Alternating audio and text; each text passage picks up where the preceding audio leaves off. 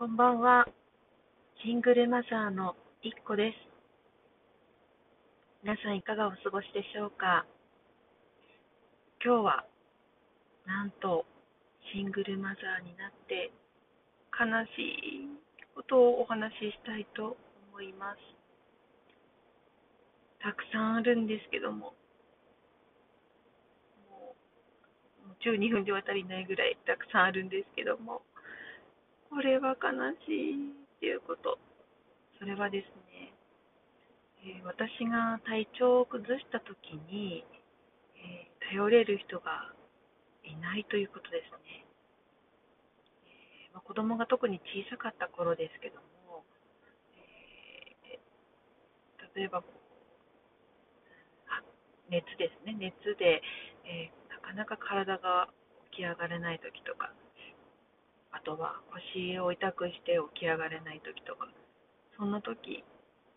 ょっと洗濯物干してとか、お茶碗洗ってとか、そういうことを頼める人がいないということですね。とにかく家事は次々と山積みになっていきます。えーまあ、おじいちゃんおばあちゃん近くにいればお願いもできるんですけども、まあ、うちも幸い近くにいるので、幸いというか、うん、まあそうですね、良くも悪くも近くにいるので、いろいろ言われながらも手伝ってもらってはいますけども、まあ、ちょっと忙しかったりすると手伝えない時もあってですね、なんとか一人で全てこなさなきゃいけないなんていうこともあって、えー、そうですね、もうとにかく今なんとかしてほしいなんていう時に、あの頼れる人がいないっていうのは本当に悲しいことですね。えー、で子供が大きくなった今は、まあ、だいぶ、ね、いろんなことを手伝いをしてもらえるようになって、で手伝わせているんですけども、まあ、最近はある程度できるのに反抗期ですかね。何も手伝ってくれなくなってしまいました。口だけです。これも悲しい。うん、まあ、あの全部やってとは言わないですけども、まあ、自分のことは自分でやってほしいですよね。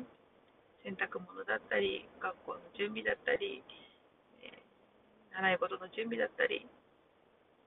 あと学校に持っていく水筒とかね、油が入ってるわけでもないし、さっと洗えばすぐ終わるし、まあ、詰め替えるにしても、あれですよね、詰め替えるにしても、さっと洗って氷入れて、お茶入れてとか、そんな簡単なことですよね。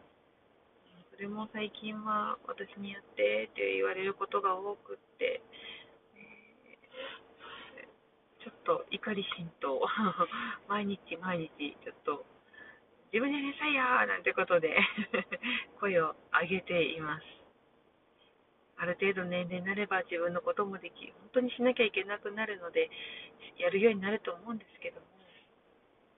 ちょっと今ここが辛抱時かなと思います。ああ、こんな時に主人がいればなんて思いますね。パートナーがいればちょっとやってなんて頼めるのになんて思うんですけど、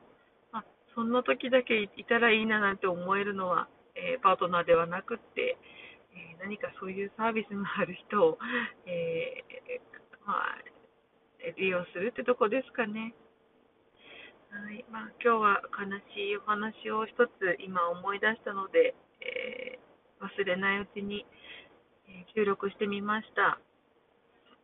あとは、うん、まだまだたくさんあるんですけども、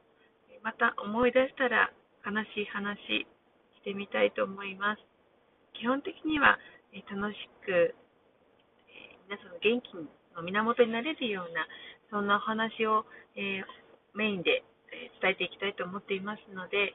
ちょっとこういった悲しい時とか愚痴なんかも少し織り交ぜて付き合っていただけたらと思います。それでは皆さん、また体調に気をつけて明日も頑張りましょう。それではさようなら。